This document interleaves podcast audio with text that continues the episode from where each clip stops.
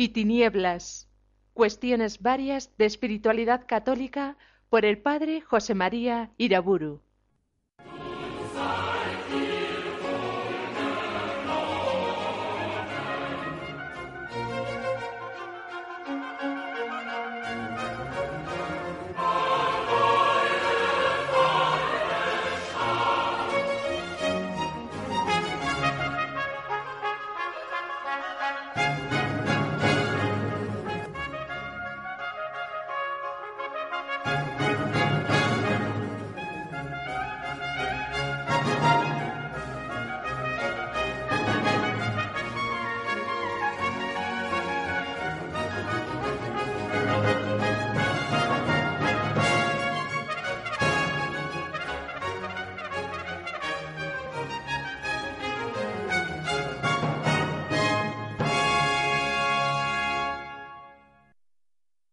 En el nombre del Padre, del Hijo y del Espíritu Santo.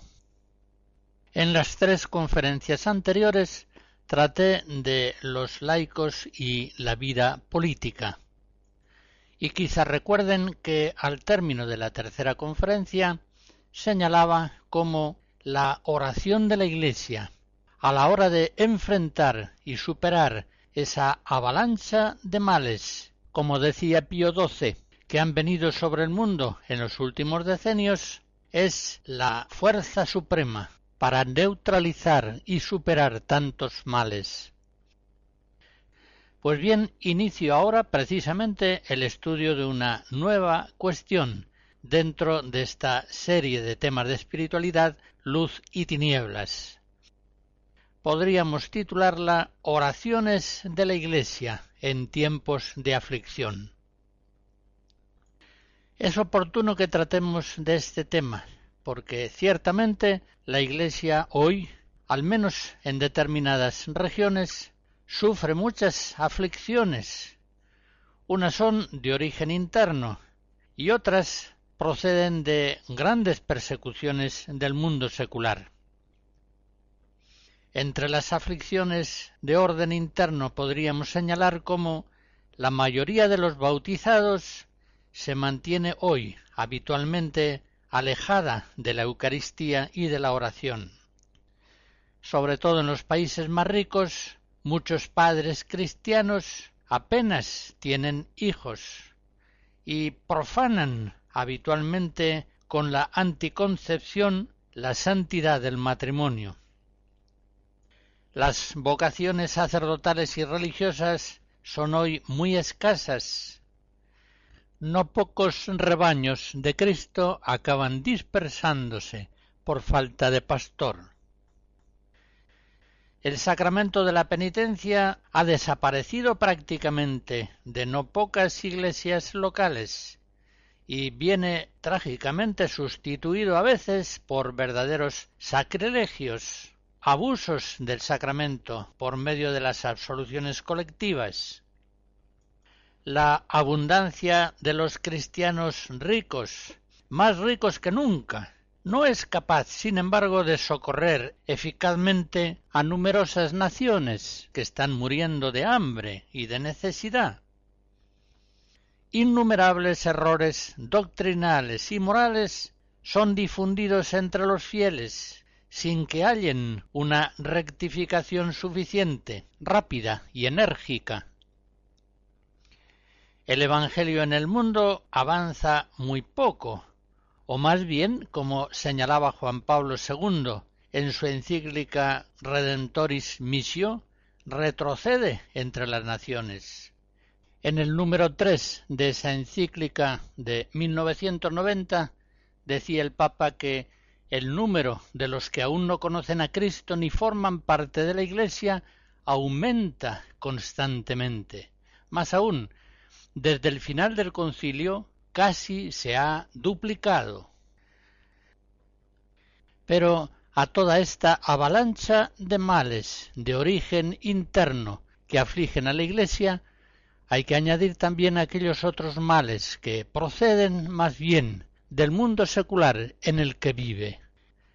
El terrorismo, la guerra, la difusión de la droga, el SIDA, el vaciamiento de la cultura, la ignorancia y el rechazo de la tradición, la perversión de las costumbres y de los medios de comunicación, como la televisión, el crecimiento de la pornografía, de las enfermedades psiquiátricas, de los suicidios. A todos esos males hay que añadir la reducción enorme de la natalidad causada por la práctica sistemática de la anticoncepción. Recordaba en la última conferencia aquel dato impresionante que el cardenal Schönborn, arzobispo de Viena, en marzo del 2008 daba en el cenáculo en una celebración eucarística con obispos de Europa. Hacía notar que en Alemania hoy sobre cien padres hay sesenta y cuatro hijos y cuarenta y cuatro nietos, lo que viene a significar que sin la inmigración la población alemana disminuye a la mitad en una sola generación. Hemos de reconocer sinceramente que son muchos los males que abruman hoy al mundo y a la Iglesia. Pues bien, es la soberbia la causa principal de todos estos males, concretamente de todos los males de la Iglesia. Es la soberbia la que produce rebeldías doctrinales y disciplinares. Es la soberbia la que se avergüenza de la cruz de Cristo, la que lleva a gozar del mundo presente lo más posible, despreciando la voluntad divina y olvidándose de los pobres. Es la soberbia la que lleva a las iglesias locales más enfermas a buscar remedio para sus males allí donde en modo alguno van a encontrarlo. Es la soberbia la que ciega a la esposa de Cristo y le impide volverse a su Salvador humildemente solicitando su ayuda desde lo más profundo de su miseria. Desde lo más profundo clamo a ti, Señor. Salmo 129. En esta vida la Iglesia, como Pedro aquella ocasión en el lago, está caminando hacia el Señor sobre las aguas, únicamente sostenida por su fe y su esperanza. Por eso, cuando su fe vacila en medio de la tormenta, ha de clamar, como Pedro, Sálvame, Señor. Mateo 14. Y ha de decir, como los apóstoles en la tormenta del lago, Sálvanos, Señor, que perecemos. Mateo 8. Y entonces, cuando el pueblo cristiano y sus pastores se vuelven a Jesús buscando en Él la salvación que solamente Él puede dar, entonces es cuando llega la salvación para el pueblo, llega poderosa e infalible. Pero hace falta que la esposa, desde lo más profundo de su ignorancia, de sus errores y debilidades, completamente desesperada de sus propias fuerzas, ponga toda su esperanza en su único Salvador entonces necesariamente recibe con abundancia maravillosa la salvación, de tal modo que donde abundó el pecado, sobreabundó la gracia. Romanos 5. Es esta una ley permanente en la historia de la salvación. Es una ley que no puede fallar. La leemos tantas veces en los Salmos, concretamente en el 49. Invócame el día del peligro, yo te libraré y tú me darás gloria.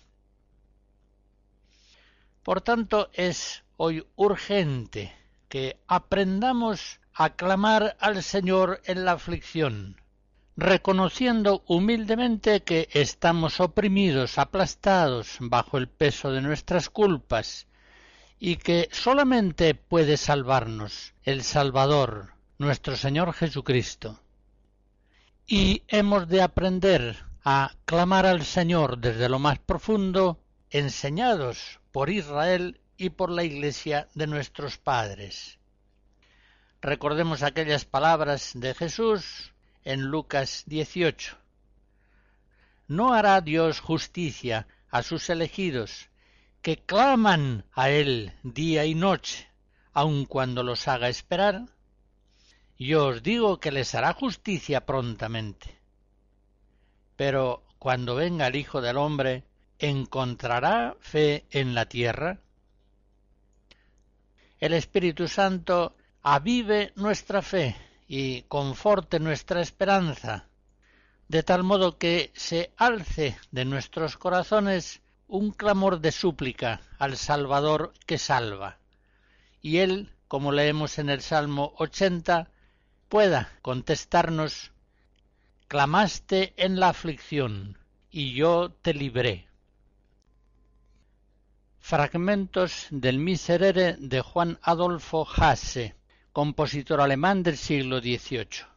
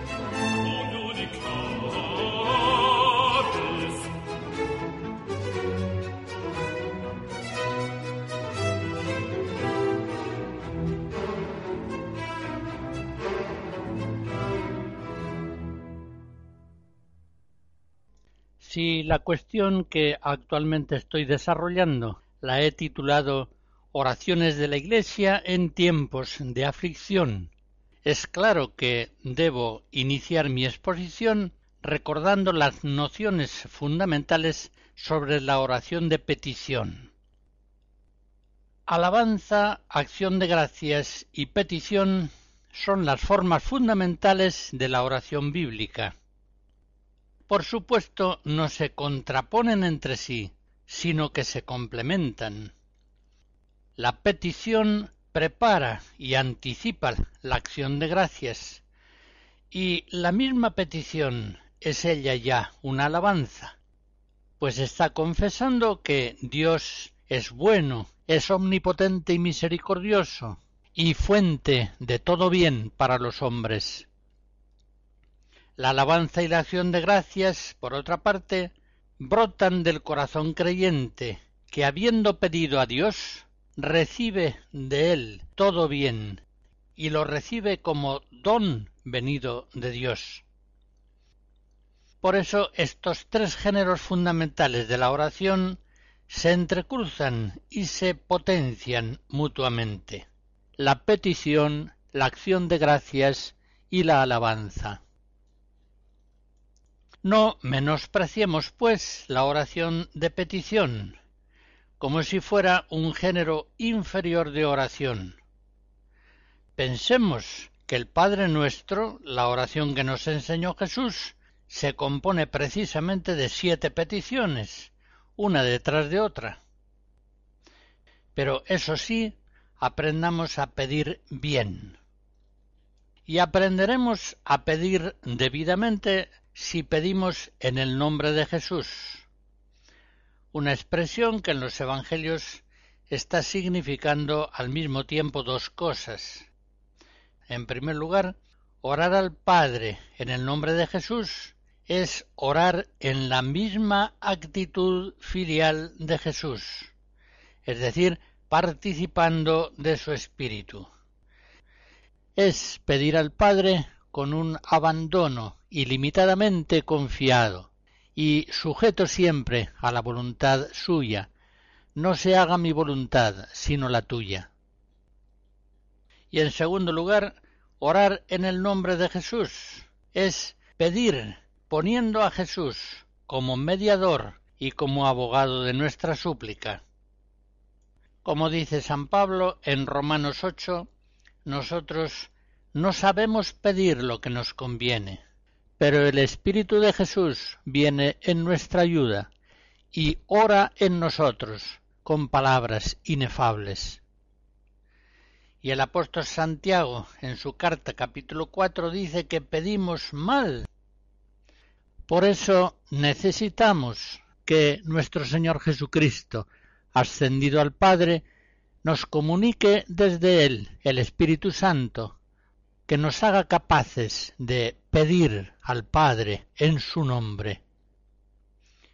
Jesús nos asegura en Juan 16, cuanto pidiereis al Padre, os lo dará en mi nombre. Hasta ahora no habéis pedido nada en mi nombre. Pedid y recibiréis, para que sea cumplido vuestro gozo. Pedimos, pues, en el nombre de Jesús cuando queremos que se haga en nosotros la voluntad del Padre, no la nuestra. Pedimos en el nombre de Jesús cuando pedimos con sencillez, como Él nos enseñó a hacerlo. Orando, no seáis habladores como los gentiles, que piensan que serán escuchados por su mucho hablar no os asemejéis vosotros a ellos, porque vuestro Padre conoce las cosas de que tenéis necesidad antes de que se las pidáis. Mateo 6. Hemos de reconocer que muchas veces se hace mal la oración de petición, se hace con exigencia, como queriendo doblegar la voluntad de Dios a la voluntad nuestra, con amenazas incluso. Así pervertida, la oración de petición, ya se comprende, es dañosa, apega más a las criaturas a medida que se practica, obstina en la propia voluntad. Por otra parte, no consigue nada. Por el contrario, genera dudas de fe, produce hastío y frustración, y fácilmente conduce al abandono de la misma oración. No consigo de Dios lo que le vengo pidiendo, por tanto abandono la oración como algo perfectamente inútil. Es esta una visión de la oración de petición completamente falsa. Lo que hacemos cuando pedimos a Dios es abrir en la humildad nuestro corazón a aquellos dones que Él quiera darnos. Pero, por otra parte, el soberbio no pide, el soberbio se autolimita en su precaria autosuficiencia, no pide, a no ser como último recurso, cuando todo intento ha fracasado y la necesidad le apremia. Y entonces pide mal, pide con exigencia, marcando incluso plazos y modos. Es el humilde el que pide al Señor, pide siempre, pide todo.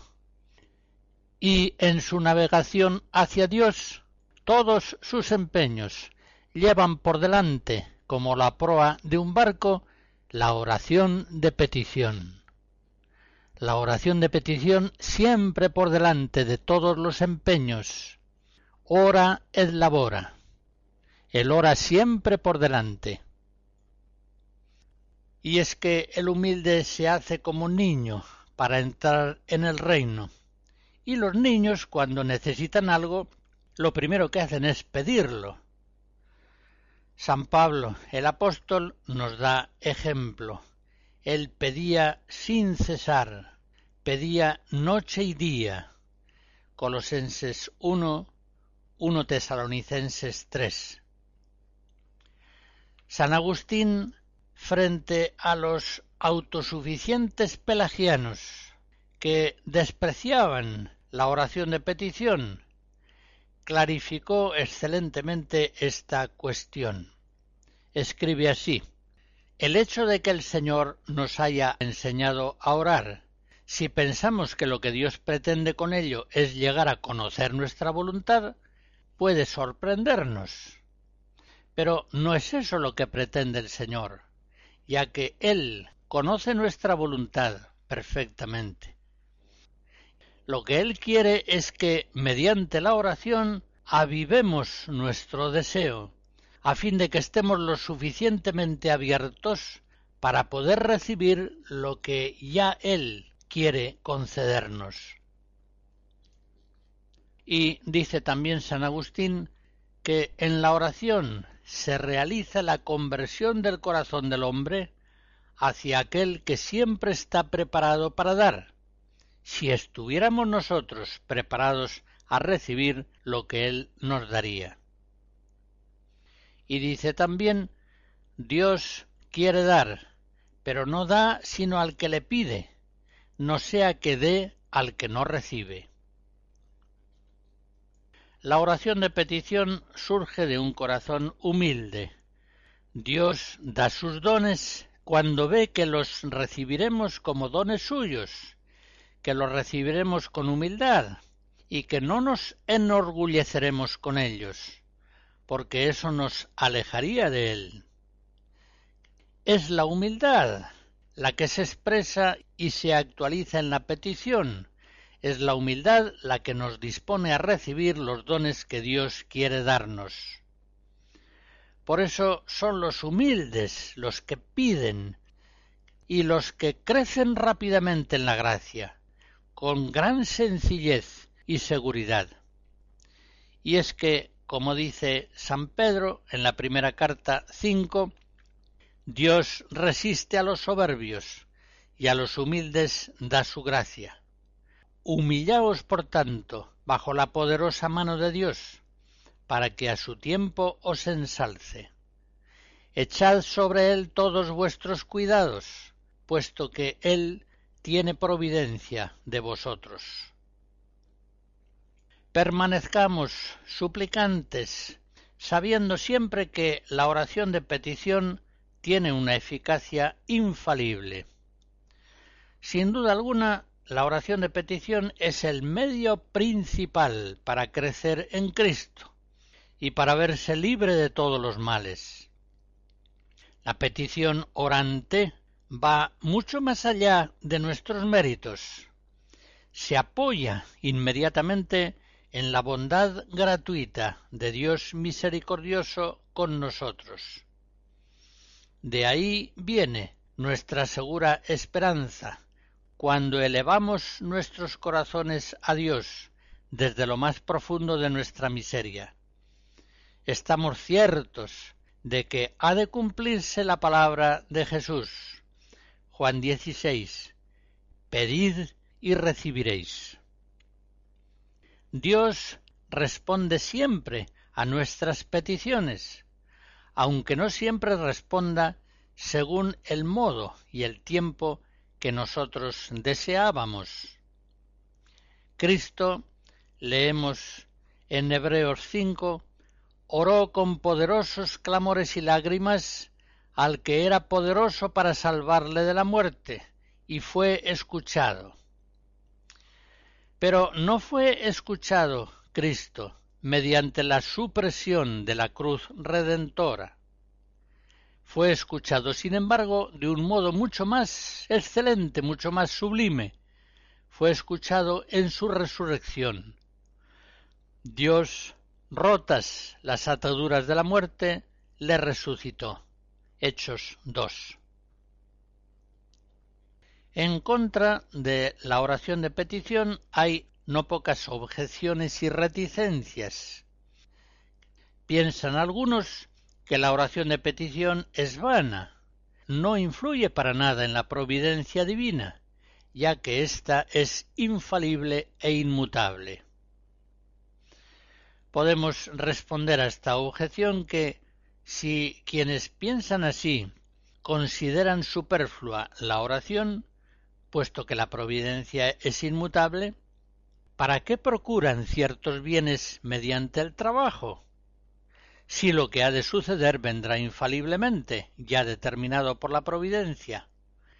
Déjenlo todo en manos de Dios y, así como no oran suplicantes, tampoco trabajen.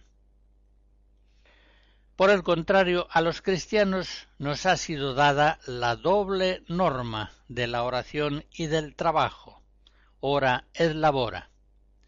Y sabemos que con la oración y con el trabajo estamos colaborando con la providencia divina, sin que por eso pretendamos cambiarla o sustituirla. En fin, pidamos a Dios todo género de bienes, materiales o espirituales. Pidamos al Señor el pan de cada día. Pidamos la paz, la unidad, el perdón de los pecados, el alivio en la enfermedad, el acrecentamiento de nuestra fe. Pidamos por los amigos, pidamos por las autoridades civiles y religiosas, por la conversión de los pecadores, pidamos por nuestros enemigos y aquellos que nos persiguen. En fin, como dice San Pablo, primera Timoteo 2, pidamos por todos los hombres. Pidamos al Señor que envíe obreros a su mies. Mateo 9.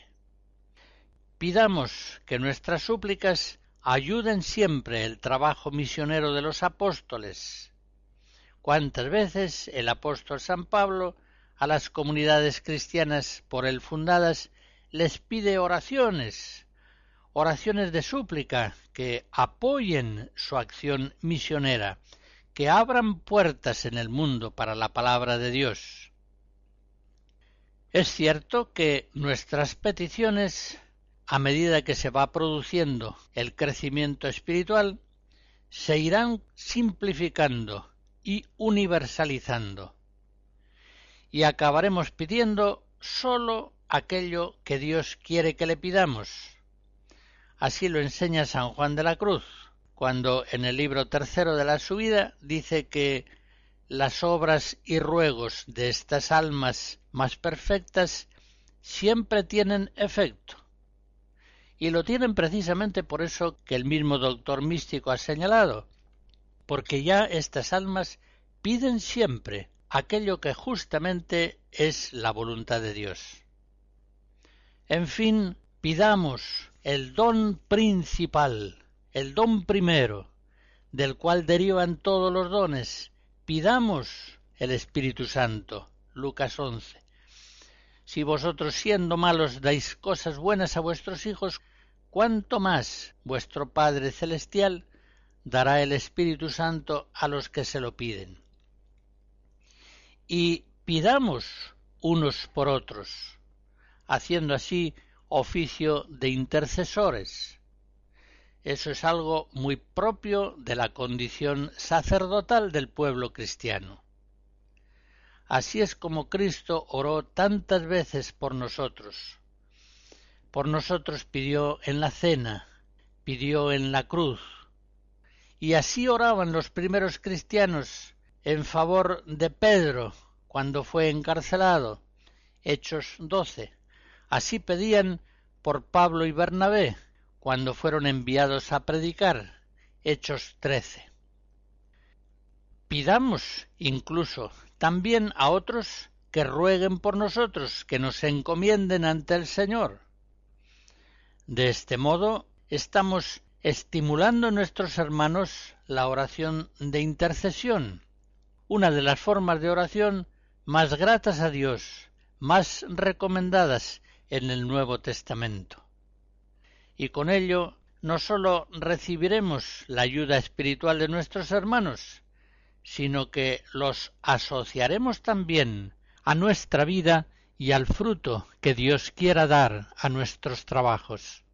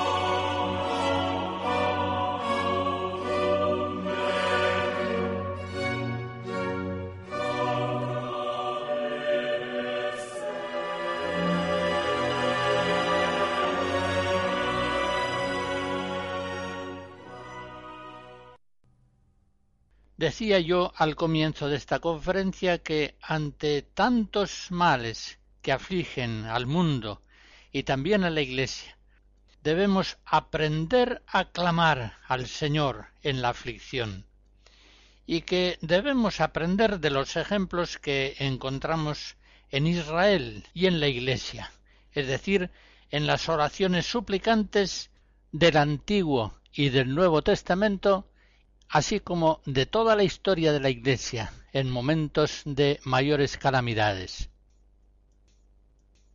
Comienzo, pues, ahora a considerar la oración de súplica que el Señor suscita en el corazón de su pueblo en los momentos más angustiosos de su historia. Me fijo en primer lugar en el Éxodo. La liberación de Egipto es para Israel una experiencia histórica fundacional, decisiva. En Deuteronomio 26 leemos Los egipcios nos maltrataron y nos oprimieron, nos impusieron una dura esclavitud. Entonces clamamos al Señor, Dios de nuestros padres, y el Señor escuchó nuestra voz, miró nuestra opresión, nuestro trabajo y nuestra angustia.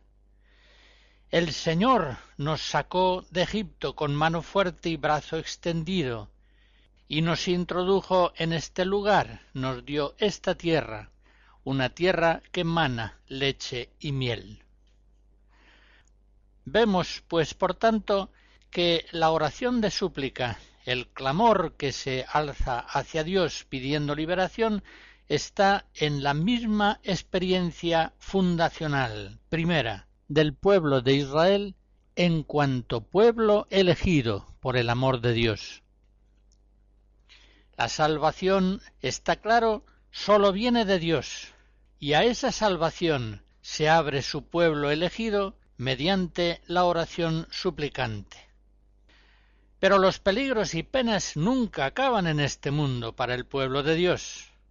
Conducido por Moisés al desierto, Israel halla pronto en su éxodo innumerables dificultades. Sufre hambre y sed, extravíos, desánimo, ataques de otros pueblos que impugnan su paso.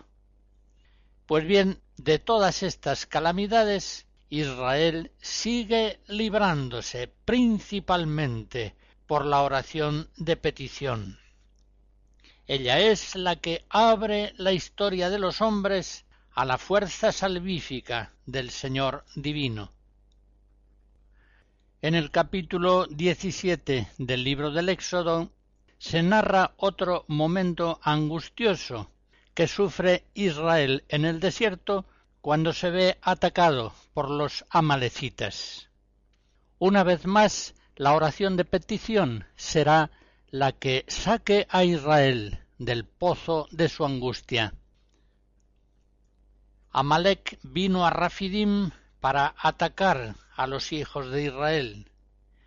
Y Moisés dijo a Josué, Elige hombres y ataca mañana a los amalecitas.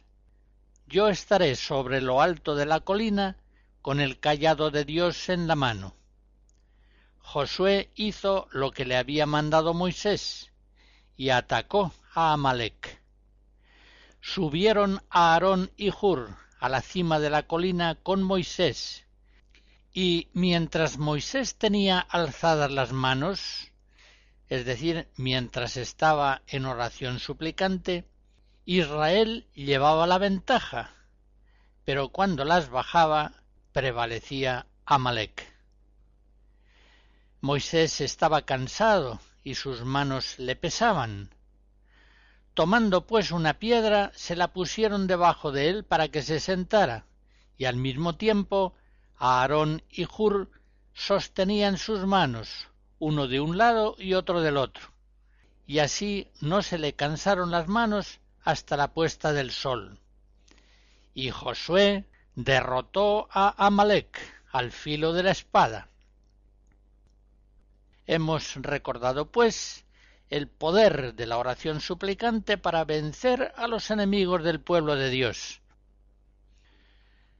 Paso a considerar este mismo tema en el profeta Jeremías, hacia el año 600 antes de Cristo. Como vemos en el capítulo primero y segundo de su profecía, las apostasías de Israel en su tiempo eran enormes y nadie las denunciaba. Por eso Jeremías ha de cumplir la misión profética que el Señor le encomienda, enfrentándose a su pueblo como un muro de bronce y denunciando aquella avalancha de males, de vicios, de idolatría e infidelidades que había caído sobre Israel. En medio de aquella infidelidad generalizada a la alianza antigua, falsos profetas trataban de convencer al pueblo diciéndole que por el camino que andaban iban bien. Desde el profeta al sacerdote, todos se dieron a la mentira. Todos decían paz, paz, cuando no había paz serán confundidos porque hicieron abominaciones y no se avergonzaron porque no conocen siquiera la vergüenza. Jeremías 8. El profeta, enfrentándose a esta corriente suicida, tanto del pueblo como de sus guías, desde lo más profundo de la miseria en que se ven, anuncia a Israel la destrucción del templo y la deportación a Babilonia, por ser fiel a su misión profética, habrá de sufrir insultos, cárcel y toda clase de oprobios, y vendrá a ser tenido también como traidor a la patria. Pero él alza al Señor el clamor suplicante de su oración y se atreve a predicar al pueblo de Dios lo que ninguno de los falsos profetas le dice. Es él, Jeremías, el que levanta al Señor la súplica esperanzada que nadie hace. Esta es la oración suplicante de Jeremías que se alza desde la más profunda miseria de Israel. Mis ojos se deshacen en lágrimas, día y noche no cesan, por la terrible desgracia de la doncella de mi pueblo es una herida de fuertes dolores. Salgo al campo muertos a espada, entro en la ciudad desfallecidos de hambre. Tanto el profeta como el sacerdote vagan sin sentido por el país. Señor, ¿por qué has rechazado del todo a Judá? ¿Tiene asco tu garganta de Sión? ¿Por qué nos has herido sin remedio? se espera la paz y no hay bienestar.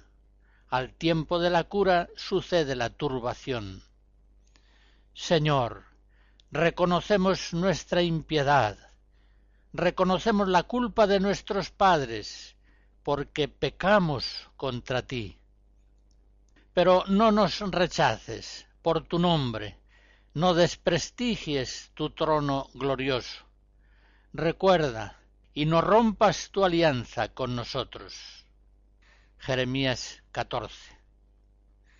Este clamor suplicante tan dolorido no evitará a Israel el castigo medicinal del exilio que merece, pero sí conseguirá que estas calamidades sean para salvación.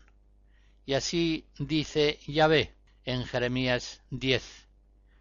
Voy a expulsar de una vez a los moradores de esta tierra para ponerlos en angustia y que así me encuentren. Jeremías 10. Efectivamente, en tiempos de gran aflicción para Israel, Jeremías amó de verdad a su pueblo, y para buscar su bien en el nombre del Señor, hubo de sufrir grandes penalidades. Por eso el libro segundo de los Macabeos, en el capítulo quince, dice de Jeremías, Este es el amador de sus hermanos, el que ora mucho por el pueblo y por la ciudad santa, Jeremías, profeta de Dios. El profeta Jeremías es un modelo para todos los pastores y predicadores que quieran ser fieles defensores de la alianza que en Cristo ha establecido Dios con su pueblo elegido.